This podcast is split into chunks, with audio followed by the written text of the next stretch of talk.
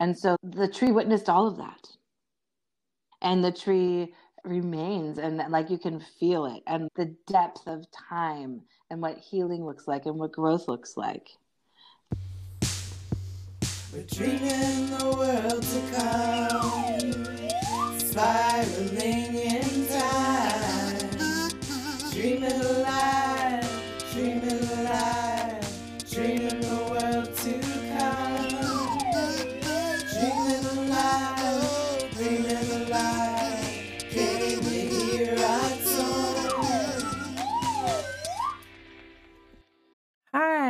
I'm Rebecca. I'm Nomi. And this is Dreaming the World to Come. This is Dreaming the World to Come, a project where we reimagine time and the ways we relate to it, aligning with ancestral Jewish traditions and honoring the diverse voices and experiences of the diaspora, past, present, and future, and the magnificent humans who have been dreaming of a just world for millennia. Rebecca and I are both queer, non binary, white, disabled Jews and Hebrew priestesses or priestesses, and we live in the Pacific Northwest on Squaxin land, also known as the Stechos Village, known colonially as Olympia, Washington. In addition to this podcast, we create a planner that combines Hebrew, Gregorian, and moon calendars. This year is called Indwelling Dreams of Olam Haba. The podcast will be coming out at the beginning of each Hebrew month and will include our takes on that month and an interview with a contributor who wrote about the month in the planner.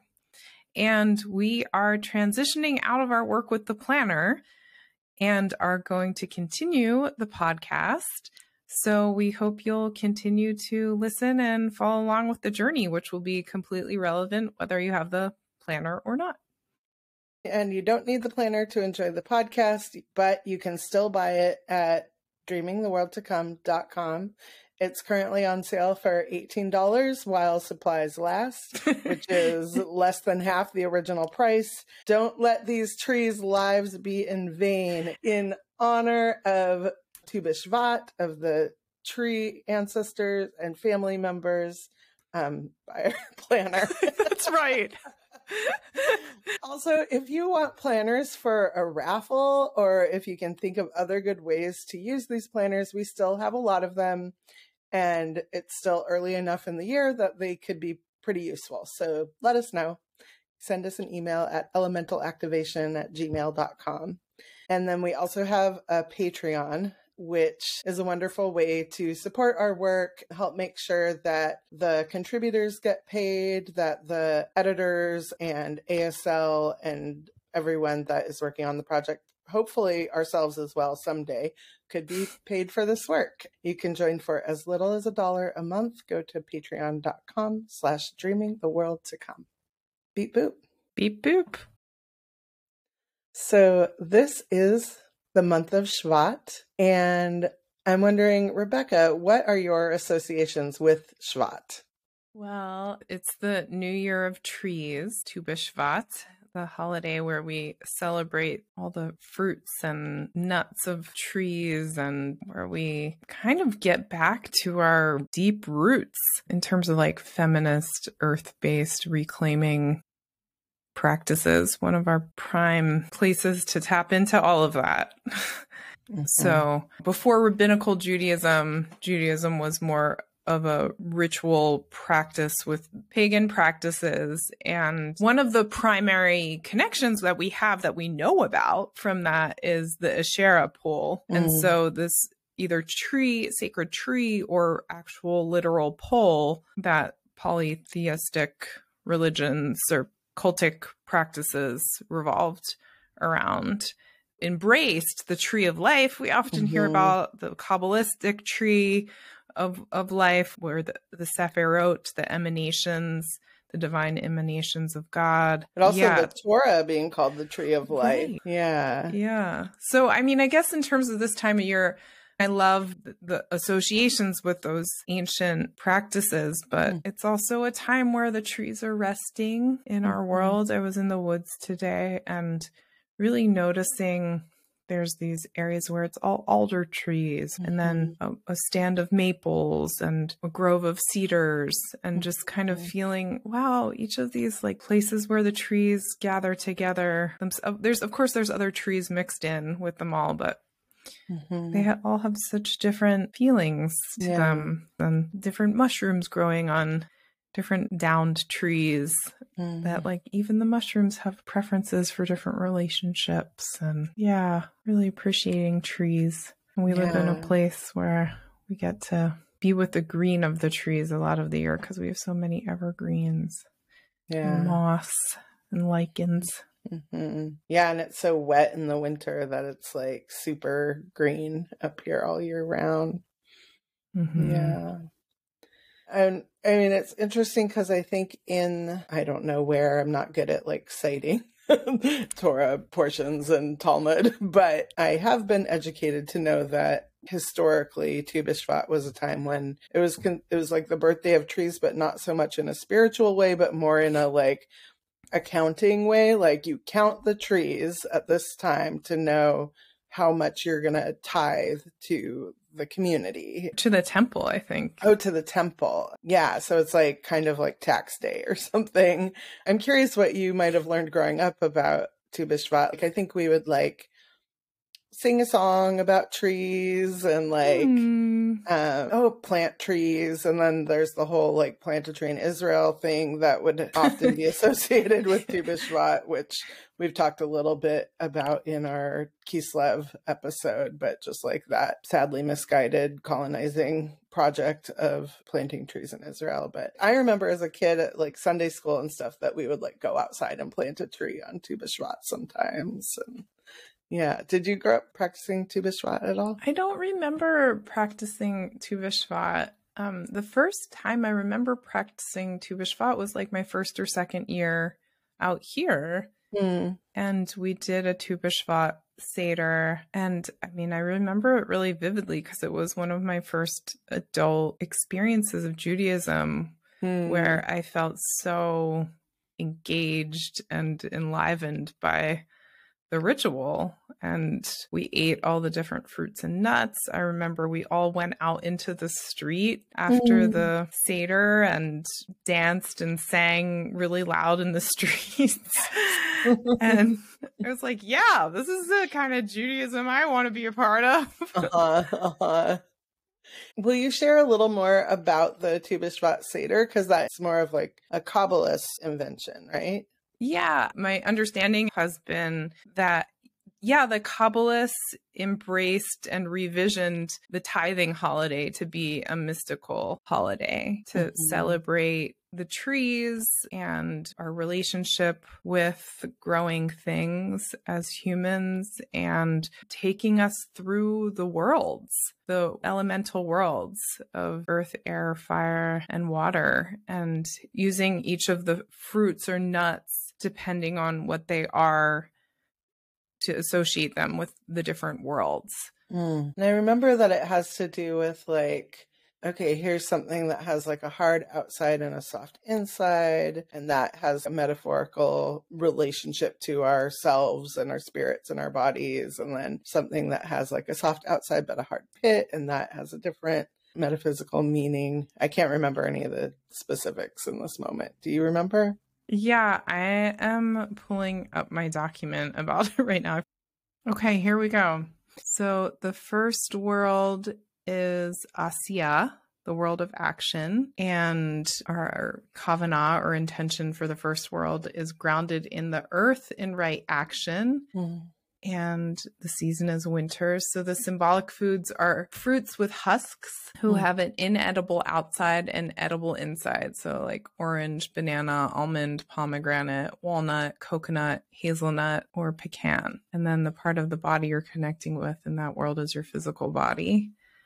Mm. And the second world is Yetzirah, the world of formation. So it's about creative flow and growth. And the element is water. It's connected with a spring. And in this world, you're eating fruit with pits. So edible on the outside, inedible on the inside, dates, olives, apricots, plums, and peaches.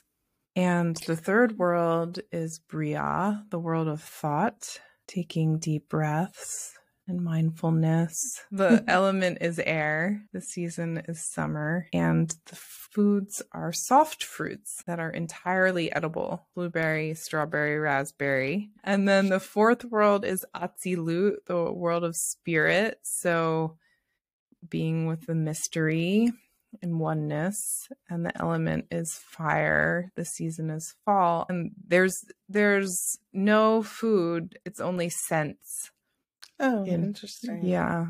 So you're connecting with your spiritual self. Do you have a sense of why the pits, where the pit or what the inedible part, how that relates to the element or to ourselves or? Hmm.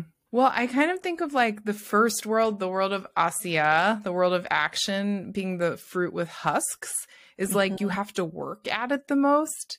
So you have to take action to get to the inside, mm. like peeling a banana or breaking mm. the nut open, the husk of the almond or walnuts or, you know, other nuts working also, to get the say, seeds of the pomegranate out, you know. Yeah, yeah. And when you say husks, that makes me think of klipot, like the the husk literally is the word that gets used that is like surrounding the spark of divinity. Mm. Um and that we mm. have to kind of like peel back the husk Ooh. The to reveal that inner spark and that light. Yeah.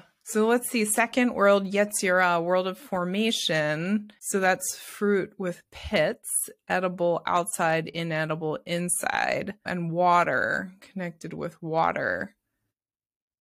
And spring. Well, definitely a lot of those fruits, when you eat them, they're like gushing over your face and like a peach, like, oh, that's so like juicy, watery. Mm-hmm. Yeah. When I thought about this before, I've thought about the sensation of biting down on a hard pit and mm-hmm. wondered how that is related because Yetzirah is the world of emotions. Mm-hmm. So, having such a varied experience through the physical act of eating these things, of mm-hmm. like, you're like, mm-hmm. oh, it's so gushy or delicious mm-hmm. at first, and having like this pleasurable moment. But also, I don't know if you've ever been down on an olive pit or a mm-hmm. date pit. It's so hard and sometimes it hurts. yeah, yeah. It's kind of jarring. Or if mm-hmm. you're having a really emotional experience and then you hit like some kind of hard truth or mm. um, you know, reality that kind of can't get moved to suit the emotion. Yeah. Yeah. And then Bria, world of thought, air, summer, and that's entirely edible. Oh, entirely edible. Like, like small what? seeds, raspberries, berries. Oh, uh-huh, berries. It does feel very summer. I really love how the fourth world, Atzilut, is connected with spiritual, like emanation, emanation, and just sense. Mm-hmm. Smells. Yeah, I feel like fragrance or scent is emanation, you know? Mm-hmm. Yeah, that's really cool. Yeah. Thank you for sharing this. Yeah. And then the other tree that's really associated with Shvat is the almond tree. The almond is the first to flower and last to fruit, which is so poetic and yeah. gives us hope in the middle of winter with her mm-hmm. flower, reminding us fruits are coming. We planted two almond trees this year. And when we were getting the trees at the Eastside Farm and Garden store, Lisa was like, well, and this is a Jewish practice. like, like, uh, well, kind of. Yes, I've talked about it in a Jewish way. Yes, yes. I'm excited to see the reality because I've learned from you and from Yah that it's the first to flower and the last to fruit. And I'm excited to have that experience because I don't think I've ever been around almond trees before. I'm curious about almond tree about the Asherah pole because there's the story in the Torah of Aaron's staff blooming into an almond. Oh, yeah, flowering, flowering almond. And then also the first menorot, the menorahs from in the ancient temple were mm. made in the shape of almond branches or made with almond branches. Hmm. And that there were seven, you know, the Hanukkah menorah has eight Nine. places or nine with the shamash, but the original from the temple pre Hanukkah Mm. have seven for the days of the Mhm. week. I always remember um, Rabbi Lynn being like seven, like when you go like this, your head and then your hands. This Oh, won't translate love- for audio, but it's so, like if you put your two hands up with the priestess hands. which is the Spock symbol. Mhm, yep, the live long and prosper Spock hands, um, and do that on either side of your head, and then with your head in the middle, that's seven. Oh, I love that. so that's cool because Aaron was the first, the first priest. priest, and that Mhm. was his symbol, the priestly symbol blessing. Those- so they're probably all connected. yeah, Rabbi Lynn Gottlieb was the one who Oh, shared that. Yeah. Ah, yeah, but I'm thinking like that that veneration of almond. I mean, it's in the beginning of the Torah, so Mhm. that probably was a connection to the Asherah pole, which Yeah. was ancient people Canaanite, Pre-Israelite. Yeah. pre-Israelite.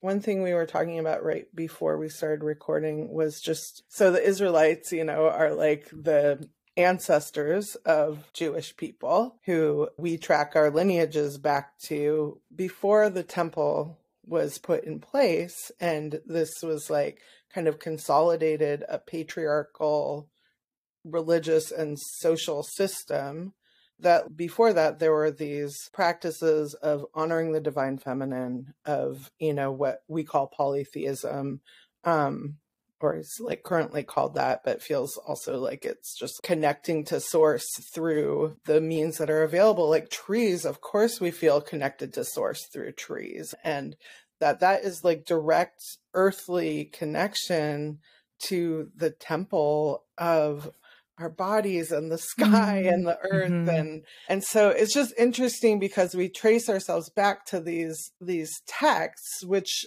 do feel very special to me but also those texts were used to kind of squash out this other type of worship and reverence that I feel really aligned with. Yeah, and some of them we will never find, but some of them we know through our own bodies and our own experiences that we feel. You know, I can't recite eight generations of my mm-hmm. ancestors, but I have a mm-hmm. felt sense of being from people from many, many generations back. Lighting the Shabbat candles is just something people have been doing for thousands of years. yeah. And trees are the always been around. Yeah. and it's so cool that the Kabbalists, you know, in reinvented Tu B'Shvat to be Yeah. a holiday connected with the mystical, Mhm. which does connect us with the Asherah pole, with Mhm. worshiping our bodies and trees as connections between heaven and earth Mm. and like energy translators and transformers and Mhm. collaborators. Yeah. And community builders. Hmm. Yeah. And rememberers of lineages and all these things that are like scientifically being proven now or discovered, but that are like have been happening forever. Yeah. Forests are whole societies. Yeah, and then there's this part about mycelium and mushrooms, Mhm. and that mycelium goes up into the clouds and is part of what makes it rain. Isn't that amazing? And you know, they knew that you had to pray for rain to mm-hmm. have your crops grow, but you got to wonder about their connection with mycelium and fungus and some kind of knowing about the mystical connection with rain and the reverence Yeah. for trees with that too. Amazing. She is a tree of life to those who hold fast to her, and all her supporters are happy. Shalom, shalom. Yeah. I do want to say before we go that the interview with Socket was really sweet and we had tons of technical difficulties, more than Mhm. we've ever had. So we really did our best, but I think especially with the video, you might notice some weirdness. Go hug a tree. Love the trees. Dreaming alive, dreaming alive, dreaming Hi. I'm so happy to see you both. This is so awesome. It's been so long since I've seen your face. What a joy. Thank you so much for having me. It's so great. We were both really, we've been talking about this. We're like, we can't wait to interview Socket. Oh. In part because we just miss you and want to yeah. talk to you. Yeah, and so mutual. I'm so happy that we're doing this. Well, we're going to start. I'm going to read your bio and then we'll get into the interview. Socket Klatzker is a community organizer, trauma therapist, conflict mediator, and workshop facilitator, as well as a fat, queer, disabled ritualist who approaches healing with a focus on refuat ha-nefesh, the healing of the soul from trauma, grief, conflict, and oppression. They work with various communities that experience trauma as a result of oppression. Socket is passionate about healing with nature, community, and collective liberation. Socket lives with beloved community in rural Tennessee. Welcome, Socket. Welcome, Socket. Well, thank we, you. We love your piece for Shvat so much, and I'm wondering what you would like to share with folks about your piece or about the process of writing the piece or about Shvat in general? You know, I feel like my challenge was to remember the gifts of being mid hibernation before I was in mid hibernation to talk about time travel. Like, what is it like to be in the middle of going under? Mm-hmm. You know, so I was really challenged, but also grateful to invoke that feeling. And then just the prompts of working with the Tarot archetypes. I'm obsessed with the star archetype. It's my favorite card in the whole deck. Me too. I, really? That's so amazing. I'm not surprised that we have the favorite card. It's the same. But part of the reasons why I love it is because it's about letting yourself shine and being big and bright in being held in a constellation of other stars. Thinking about that in terms of Shvat in the context of the entire year, and that it's its own star, its own brightness, and that kind of stillness and that kind of expectation of what's to come. This piece that jumped out to me is the anticipation of the bright green leaves is precious, tentative, it is almost audacious to imagine their forthcoming brightness. And that audacity of remembering what spring feels like when you're in the middle of being bare, but know that something is coming. Mm.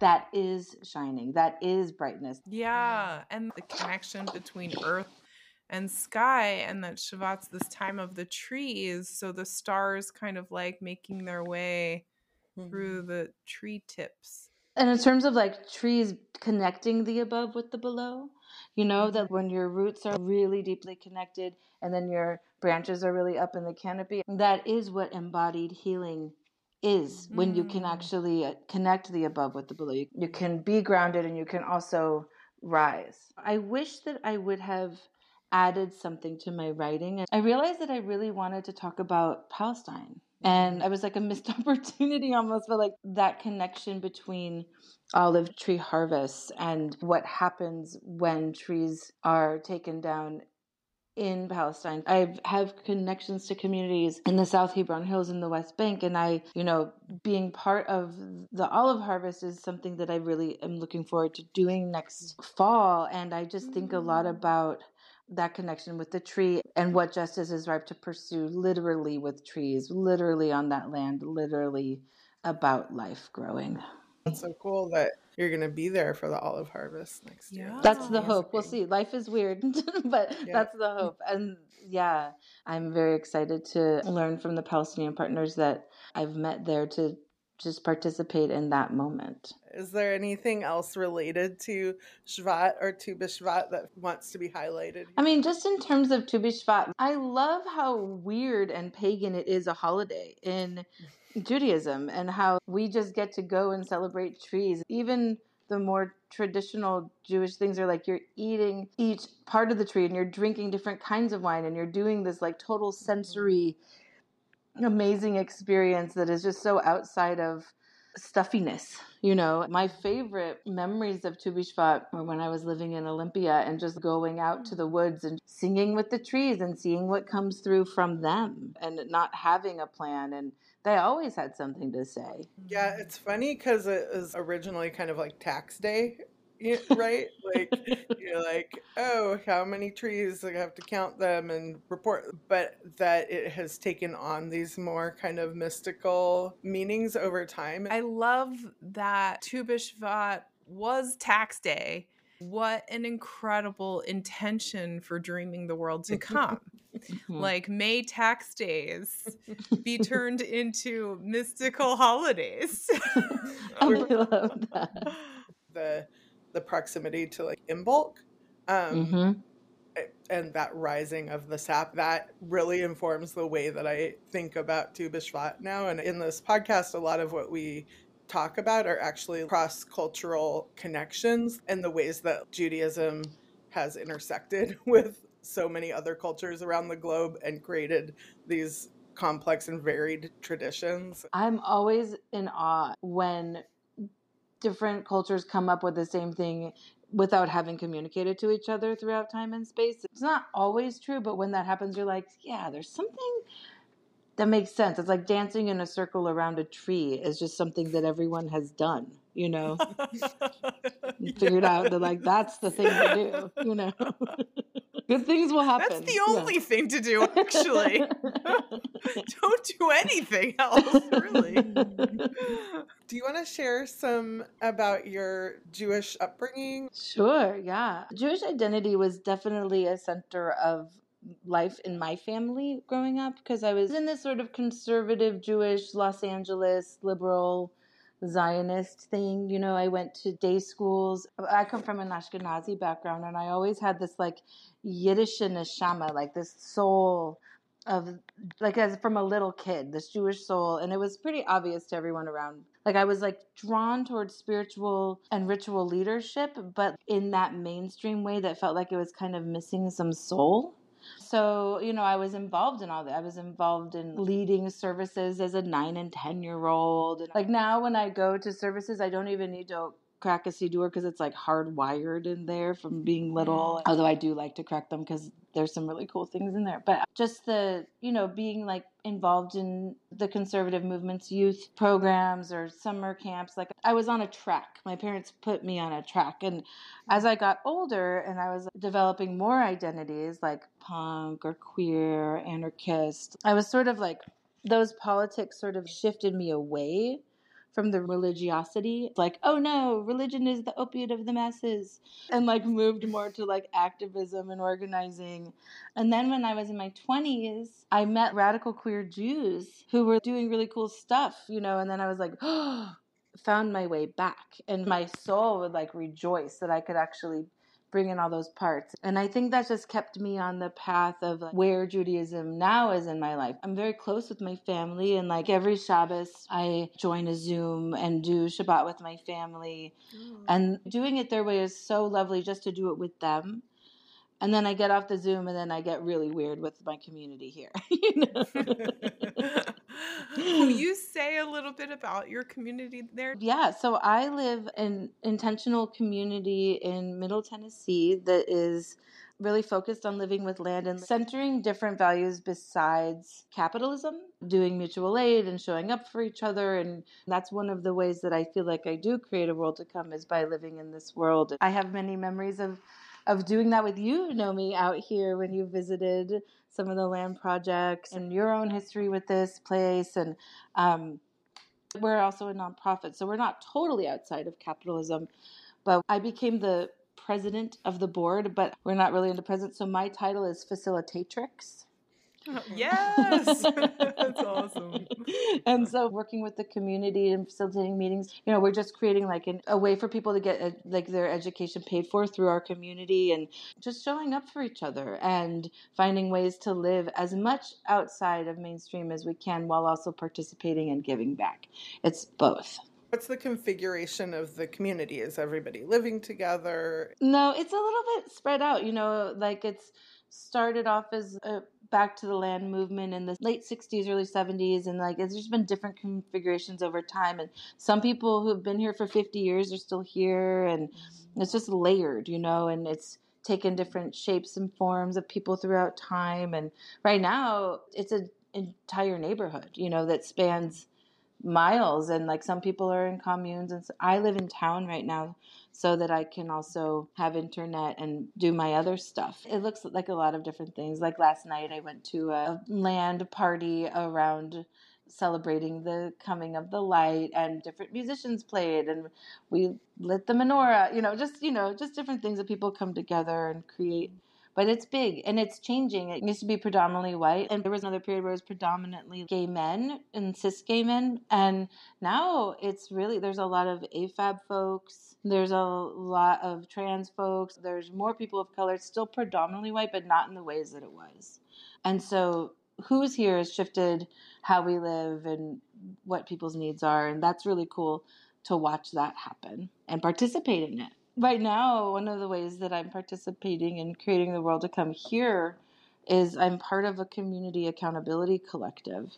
And we've been working on creating a process for our neighborhood. We made a zine, and we're all making all decisions collectively and working with transformative justice and abolitionism. And it's been so amazing to be a part of that. And it's kind of a wonder that we've been here for so long and haven't had that, but I'm glad we're doing it now. How's that going? Oh, you know, slowly, but you know, but also it's going. It's going. Like the collective is growing and people are engaging and people are pushing back and we're staying with it. It's very dynamic and alive. Even though it feels slow, we have a handful of processes going right now and some of them feel stalled out and some of them feel like they're moving and it's I guess it's going at the rate that actual healing can happen, you know?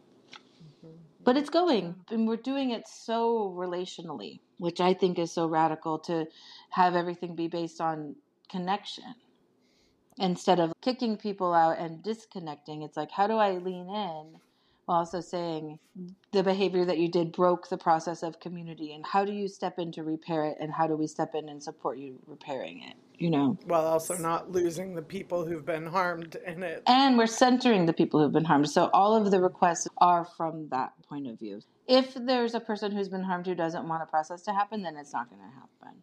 And the person can still do their own work and get supported but it's a different shape we're very open to making mistakes publicly and figuring out how to do it better and differently too. So we're always learning, and we have like a book group. We've been reading that Fumbling Towards Repair book that Shira and Mariame Kaba put together. We meet monthly on the full moon and study that together, and it's super cute actually, and hard but good, you know. Mm-hmm. That's so beautiful.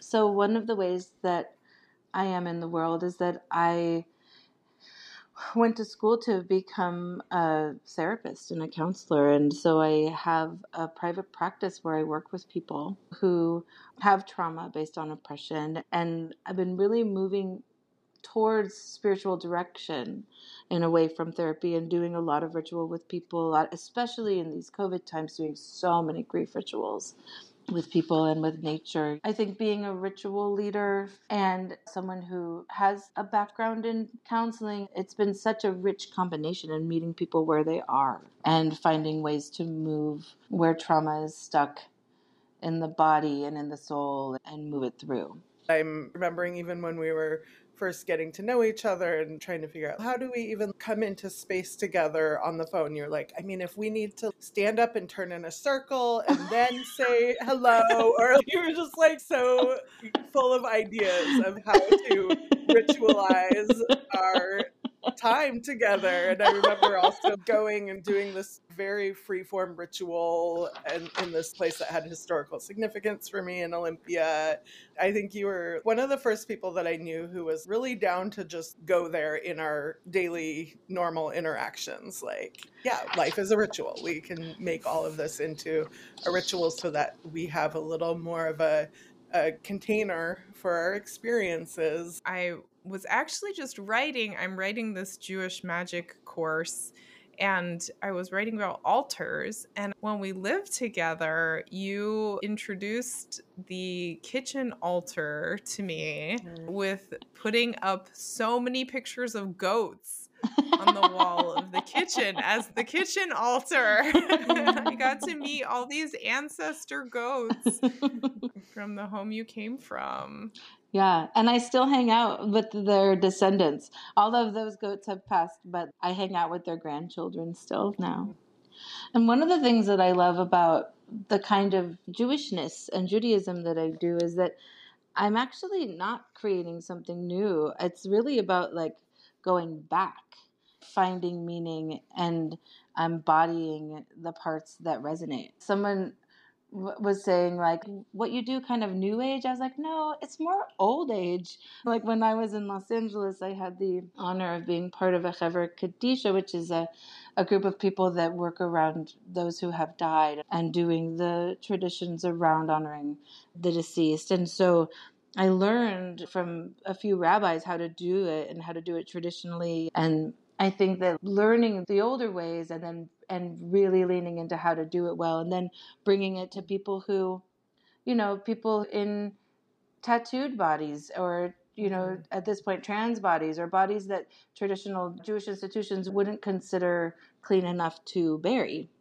mm. and like those are our people you know and so mm-hmm. bringing the old and learning it and then making it fit it's like how you do with the mikvah you know this kind of work that combines healing and old ritual and an eye towards social justice with the decolonial anti Zionist lens. It's like something that's very motivational for me is that I had ancestors that immigrated to Palestine in the 1850s when they were fleeing oppression where they were in the Pale of Settlement in Eastern Europe. And I deeply feel like it's my calling to undo some of the choices that they made, like taking responsibility for the impacts of them mm-hmm. now. And that it's also like having compassion for what they were doing and how they did it, and also taking responsibility, like I said, and using Jewish mysticism and using a connection with the earth and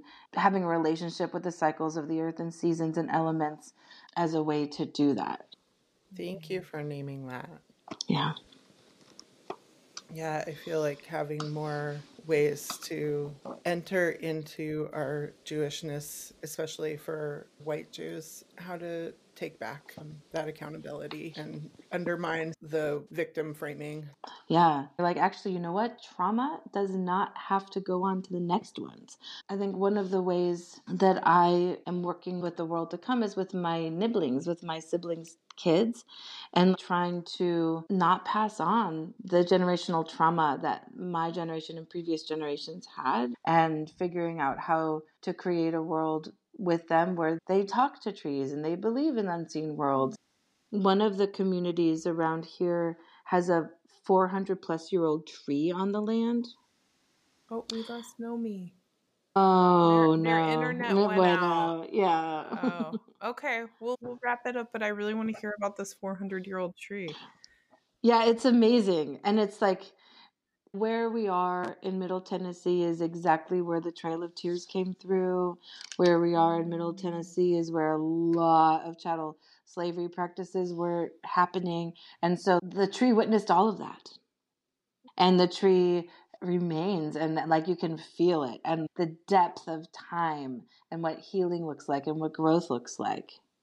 When I think about that in terms of Shvat and being in this this time of year where you're going into hibernation that you're remembering like growing is still happening and it takes time and just thinking about the length of my relationships with you and Nomi, that we all grew each other up.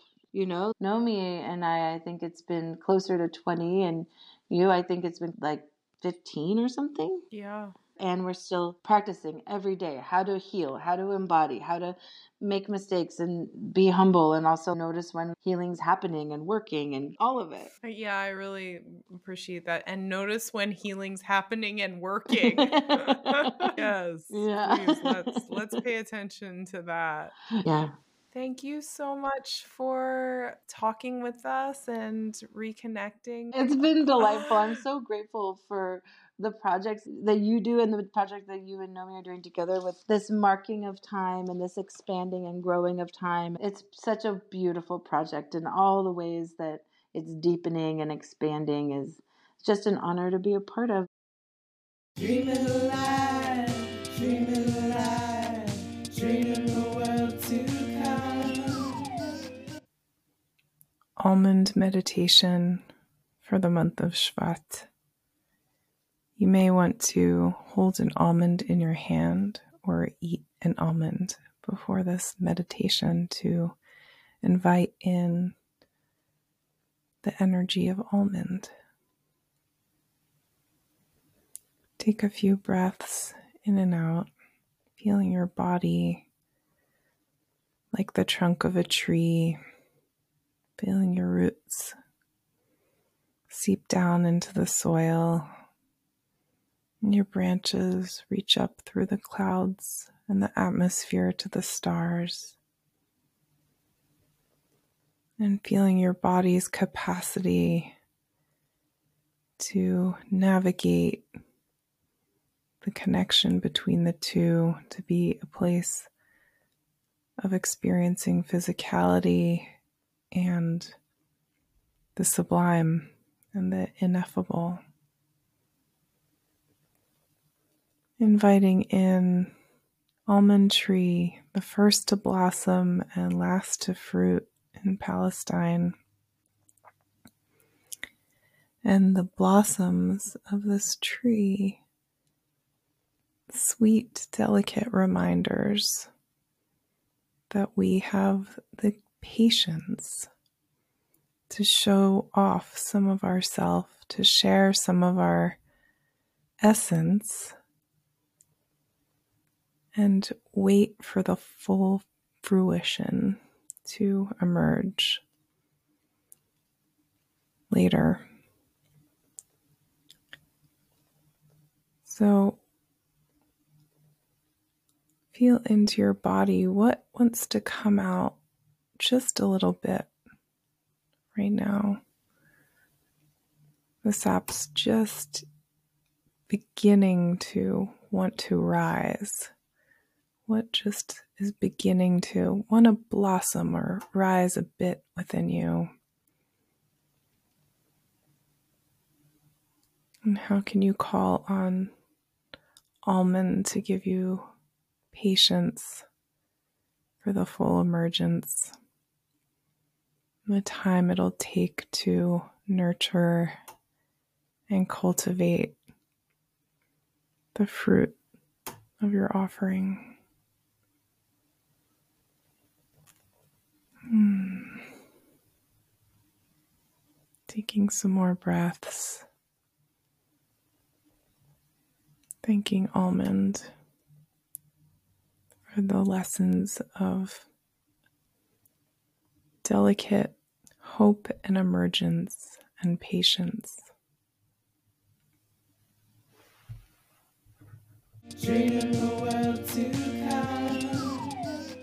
This is This Way to Olam haBa, the part of the podcast where we talk about people and projects who are building the world to come that we are inspired by. And this month, we want to shout out our friend Julianne Gale, who yeah, Julianne. Julianne, yes, who ran for Washington State Senate this year or last year, depending on what year you're in. in 5783, but also in 2022. yes. Yeah, she is a fellow Jew, a Jew of color, uh, community organizer for 20 years who decided to run for state senate because she saw that to be the way she could most immediately make change around climate chaos because it's such a time sensitive, immediate issue. And she lives rurally in Washington state, like about a half hour from where we live, and works with indigenous youth and tribal communities and people who live rurally and is really invested in cultivating a radical, progressive rural movement. And when she announced her candidacy, it was so cool because she came I think it was Passover. Pesach, Pesach yeah. yeah. at your house, and was like, "I would like to make an announcement." And I was I really... announced her. I was like, "Julianne's running for state senate." and what my memory of it was was her kind of making a little informal speech, but I was very moved by it because she was saying that in this area, you know, we have rainforests in Washington. Our mm-hmm. forests are so dense, and she was like, acre for acre the forest here has the same global impact as the Amazon rainforest. Obviously, it's a lot smaller here, but the impact is both local and it is global. And mm-hmm. I just really appreciated that she was willing to put herself into, you know, as also a queer person, put herself into this political arena to try to make the kind of changes that she saw needed to happen. And she didn't win, but they still like gave out all these fruit trees and seed packets and created all these alliances and mm-hmm. did a lot of generating excitement in community. Yeah. And, you know, I was talking to her after the election was over and she had such a positive attitude about it that she got to have conversations with people she wouldn't ever have been able to talk to, get seats at some tables and she really saw it as a success. I mean, she got mm-hmm. like 45% of the vote, which for a first time so candidate running in a Republican area, that's really amazing. I mean, I went knocking doors with her one day, and the other guy that was with us was a former Republican who had turned Democrat and was supporting her. People embraced her Mm-hmm. And then there were other people who were like yelling at us. wow. and I was scared. Uh, but mm-hmm. she was like, actually, I've had the experience with some of those people when I start talking to them. At first, they're, you know, really negative or telling us to get away. But then actually, I've had the occasion of starting to talk to them and that they're really kind mm-hmm. and that they end up saying they're going to vote. So and I think that her approach of really being embedded in and committed to the community, knowing what people are going through, and, you know, people that live there love the land and love mm-hmm. the trees, but also are facing a lot of economic challenges and oppression. And so being able to speak to all of that and finding ways for people to be involved and so much intention just put into every piece of it. Like all of her signs were upcycled. There was no new plastic. And so there was this whole process of painting each sign and so Lisa and I my partner and I got to paint like 10 signs and that was a way for us to be involved without being able to go knocking door to door. She's a really good organizer. She also was really great with me, who I'm not super techy, just teaching how to use this app and mm-hmm. helping elder people figure out how mm-hmm. to use it. Really helping people find ways to get involved in the way that they could and celebrating that mm-hmm. along the mm-hmm. way and also yeah. being strategic and mindful. It's complicated. It's not like everyone who wants to make a difference should go into electoral politics, but right. I think it's very useful for some people to be doing that. So props to her for choosing that path as well as all the other work that she does. The reason we wanted to include her in this episode is because of her dedication to the trees and to mm. the forests and mm-hmm. a really deep love for old growth forest and for stopping clear cutting and really nurturing the plants and trees of the land here. Yeah. Just a couple announcements before we wrap up this episode. I want to make sure that you know we have a Patreon, patreon.com slash dreaming the world to come. And it helps us make this podcast and you get to be a part of it. We send some extra this and that sometimes full recordings of the interviews this month because we had some technical difficulties with the interview, we I think are going to also include our longer conversation that we had about Shabbat because we really got into it. We had a yeah. nice long conversation and it had to be edited down a lot. So we'll share that with our Patreon folks as well.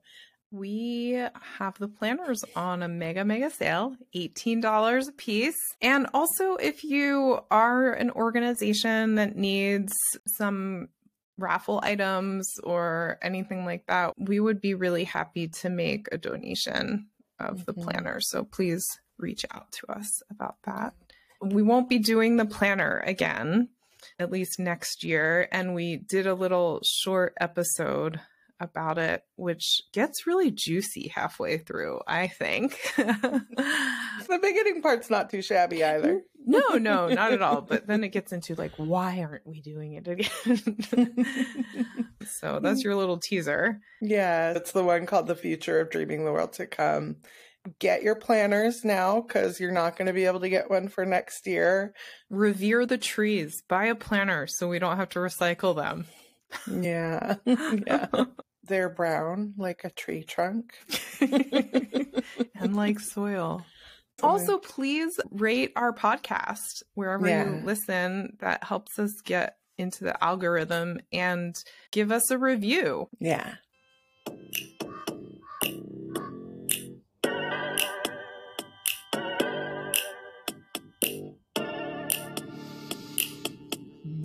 Roots go down, down to the earth. My roots go down, down to the earth.